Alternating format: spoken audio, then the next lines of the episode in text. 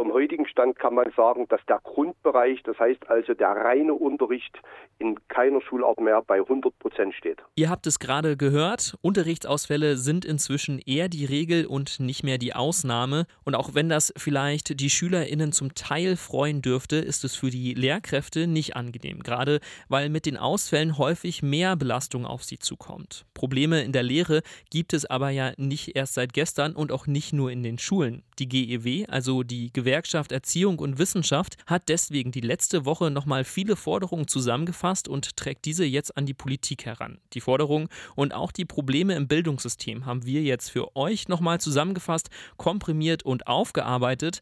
Bleibt also dran bei dieser Folge von Radio für Kopfhörer, unter anderem mit mir, Leven Wortmann. Schön, dass ihr dabei seid. Mephisto 97.6, Radio für Kopfhörer. Ja, die Stimme, die wir da am Anfang gehört haben, die war von Michael Jung, dem stellvertretenden Landesvorsitzenden des Lehrerinnenverbandes Sachsen. Und bevor wir uns hier im Podcast dem gesamten Bildungssystem widmen, wollte ich erstmal mit Herrn Jung sprechen und von ihm wissen, wie die Lage mit den Lehrkräften hier in Sachsen aussieht. Also wir müssen uns auf alle Fälle Sorgen machen, weil auch dieses Thema ganz oben steht in Sachsen. Auch uns fehlen in allen Schularten äh, Fachkräfte, also Lehrerinnen und Lehrer, die grundständig ausgebildet sind. Wie sieht es denn hier in Leipzig aus? Also Leipzig ist noch äh, im Grunde genommen so ein kleines bisschen äh, positiver zu sehen. Das heißt aber, dass auch in Leipzig bereits einige Schularten bzw. Fächer kaum noch bedient werden können. Äh, wenn man weiter östlich oder weiter westlich geht, äh, nimmt äh, das Drama aber eigentlich zu. Und wie äußert sich das ganz konkret dann im Schulalltag, vor allem auch mit Blick auf die Ausbildung der SchülerInnen? Also das äußert sich heute bereits. Es gibt keine einzige Schulart mehr, wo der Unterricht zu 100 Prozent ausgereicht werden kann. Das heißt also, dass man von vornherein Unterricht kürzt, Stunden kürzt, Fächer kürzt und äh, wenn man im Normalfall davon ausgeht, dass die Lehrkraft äh, immer gesund ist und immer da ist, muss man natürlich auch bedenken, dass ein Lehrer mal krank wird, dass die Klasse unterwegs ist und dann kommen natürlich noch viel, viel mehr Stunden zusammen. Kann man das konkret machen? Gibt es eine Zahl, dass man sagen kann, ich weiß nicht, vielleicht in fünf Jahren erwarten wir einen Stundenausfall von 10 Prozent in jedem Schuljahr oder wie darf man sich das vorstellen? Äh, das, das ist natürlich schwer als Prognose äh, zu äußern. Äh, jetzt kann man sagen, oder vom heutigen Stand kann man sagen, dass der Grundbereich, das heißt also der reine Unterricht in keiner Schulart mehr bei 100 Prozent steht. Im Kontext dieses ganzen Themas Fachkräftemangel in Schulen fällt ja auch häufig das Wort Überlastung. Wie äußert sich diese Überlastung im Alltag der Lehrkräfte dann? Das ist ganz einfach nachzuvollziehen. Äh, man sieht deutlich, dass die Krankenzahlen, und zwar von den Langzeitkranken, nach oben schwellen dass äh, die Kolleginnen und Kollegen äh, das Ziel haben, mit 63 mit Abzügen in die Rente zu gehen, weil sie ganz einfach nicht mehr können. Oder wir haben das natürlich auch äh, sehr, sehr oft auf dem Schirm, weil wir angefragt werden, weil Hilferufe bei uns kommen, dass die Leute einfach nicht mehr können. Überlastungsanzeigen werden gestellt und so weiter. Aus Ihrer Perspektive, die Sie jetzt ja auch die Lehrkräfte hier vertreten, was bräuchte es denn, damit es mehr LehrerInnen wieder in Schulen gibt und dementsprechend auch wieder weniger Überlastung und weniger Unterrichtsausfälle? Also man hätte in der Vergangenheit äh, nicht Geld sparen müssen oder sollen und hätte äh, viel eher Lehrerinnen und Lehrer, die grundständig ausgebildet sind, einstellen. Das hat man verpasst aus finanziellen Gründen, aus Kurzsichtigkeit. Äh, jetzt versucht man mit aller Macht äh, ganz, ganz viele äh, Studierende zu erreichen, die Lehramt in Sachsen studieren. Ein Lehrer braucht ungefähr acht, neun Jahre, bis er dann vor der Klasse steht. Das ist viel zu spät für uns. Äh, wir brauchen zum Beispiel aber auch die Fläche. Das heißt, wenn wir jetzt Lehrer ausbilden, müssen wir unbedingt in die Region gehen, in die ländlichen Gegenden gehen, äh, um dort auch äh, Lehrerinnen und Lehrer dann später einzusetzen. Jetzt wo, haben Sie gerade eben schon das Thema Ausbildung, äh, also Studium der Lehrkräfte angesprochen. Es gibt teilweise eine Abbrecherinnenrate von 50 Prozent im Lehrgangsstudiengängen. Ist das vielleicht auch ein Punkt, wo deutlich mehr daran gearbeitet werden muss, dass nicht nur der, der Beruf der Lehrkraft attraktiver wird, sondern allein das Studium auch reformiert wird? Unbedingt, unbedingt ist es erforderlich, dass dort eine Reform durchgeführt wird, dass Lehramtsstudierende wirklich äh, auf ihren späteren Beruf vorbereitet werden. Natürlich muss es einen wissenschaftlichen äh, Hintergrund geben, das wollen wir überhaupt nicht in Frage stellen, aber eine Lehrkraft äh, kann kein Mathematikspezialist sein oder ein, ein Spitzenphysiker, sondern eine Lehrkraft muss später pädagogisch, didaktisch vor einer Klasse bestehen. Und äh, da müssen sich die Universitäten ganz, ganz schnell umstellen, denn wir brauchen jeden Einzelnen, der äh, Lehrer werden möchte. Und äh, es ist natürlich äh, Wahnsinn, was da an Zahlen beziehungsweise was da an jungen Menschen auf dem Weg zum Lehrer äh, im Grunde genommen scheitern beziehungsweise den Weg nicht bis zum Ende gehen können. Das Thema von Lehrerinnenmangel steht ja schon seit vielen Jahren immer wieder im Fokus und wird ja auch immer wieder betitelt, dass es ein großes Problem ist. Was kann man denn jetzt konkret erwarten, was in den nächsten Jahren passieren wird und wie sich das Thema entwickeln wird? Also wir müssen in Sachsen davon ausgehen, dass bis zum Jahre 2030 hier nicht viel verbessern wird. Ganz im Gegenteil. Bis zum Jahr 2030 ist dann äh, ein ganz, ganz großer Teil der verdienstvollen Lehrerinnen und Lehrer, die nämlich dieses sächsische Schulsystem äh, tagtäglich gestalten, aus dem aktiven Dienst ausgeschieden.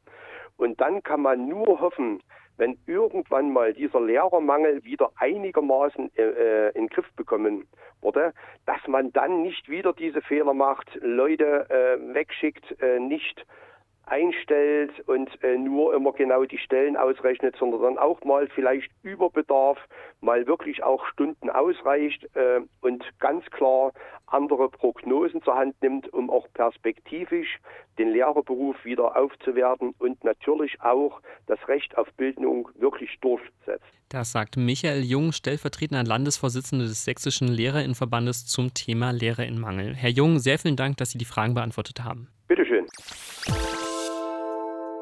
So wie es Herr Jung da beschrieben hat, scheint die Lage an den Schulen ja auch noch langfristig ein echtes Problem zu sein.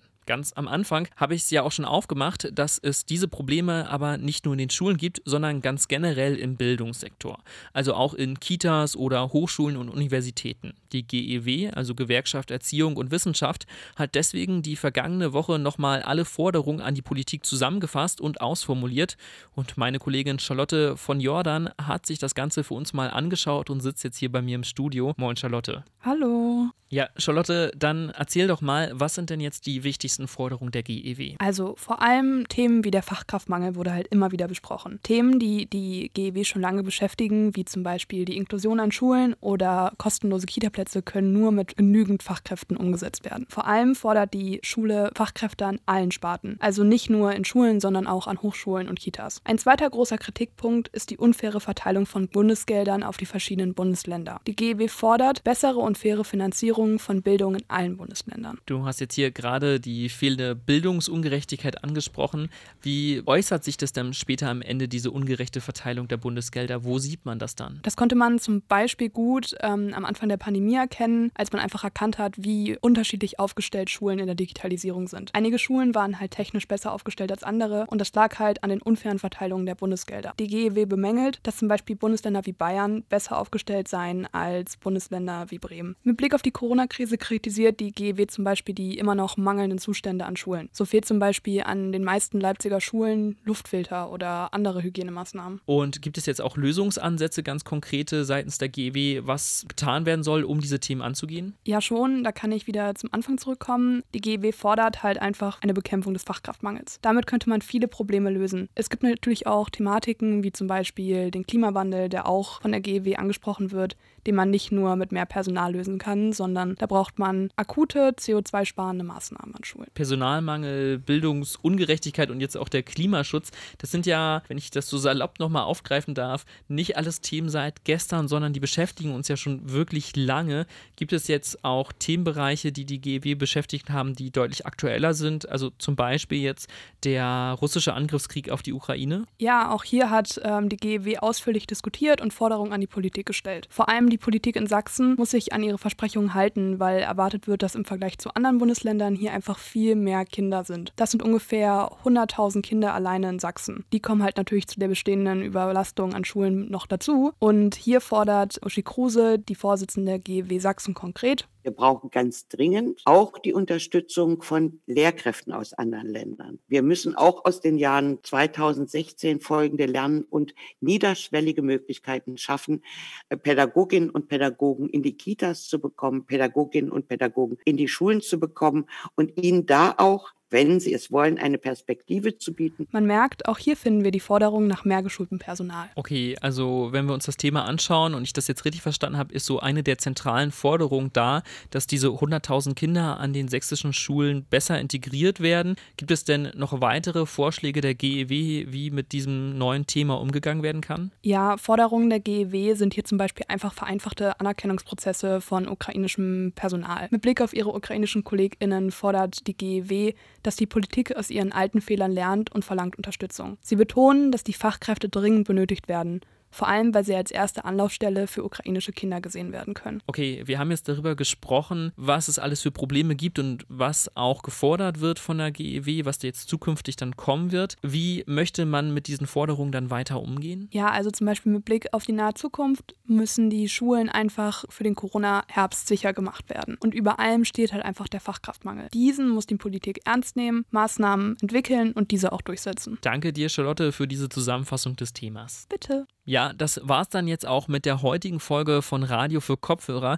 Was ich für mich hier nochmal mitnehmen konnte aus der Folge, ist vor allem, Unterrichtsausfälle sind momentan und auch in den kommenden Jahren eher die Regel und nicht mehr die Ausnahme. Und ich denke, wenn ich mich selber damals vielleicht auch als Schüler darüber gefreut hätte irgendwo, wäre mir das irgendwann dann auch zu anstrengend geworden. Spätestens dann, wenn ich für meine Abschlussklausuren selber mir den ganzen Stoff hätte beibringen müssen, der aufgrund des ausgefallenen Unterrichts nicht mir beigebracht werden konnte. Wenn wenn euch diese Folge gefallen hat von Radio für Kopfhörer, dann dürft ihr uns super gerne eine Bewertung dalassen und natürlich auch kommenden Freitag wieder reinhören, wenn wir hier die nächste Folge zu einem anderen Thema veröffentlichen. Ansonsten könnt ihr uns natürlich auch immer wie gewohnt werktags um 18 Uhr im Radio hören auf der 97.6 oder uns auf unseren Social Media Kanälen folgen. Da heißen wir überall immer Mephisto976, zum Beispiel auf Instagram und Twitter. Da gibt es dann auch noch mal ein paar andere Themen anders aufgearbeitet und manchmal auch den ein oder anderen Insight aus unserer Redaktion. Zum Schluss noch ein Dank an Karina Burchak und Tizian Glaser. Die waren heute für die Inhalte dieser Folge verantwortlich. Und damit bleibt mir jetzt auch nur noch eins. Ich wünsche euch allen einen ganz schönen Tag. Mein Name ist Leven Wortmann. Auf Wiederhören. Mephisto 976, Radio für Kopfhörer.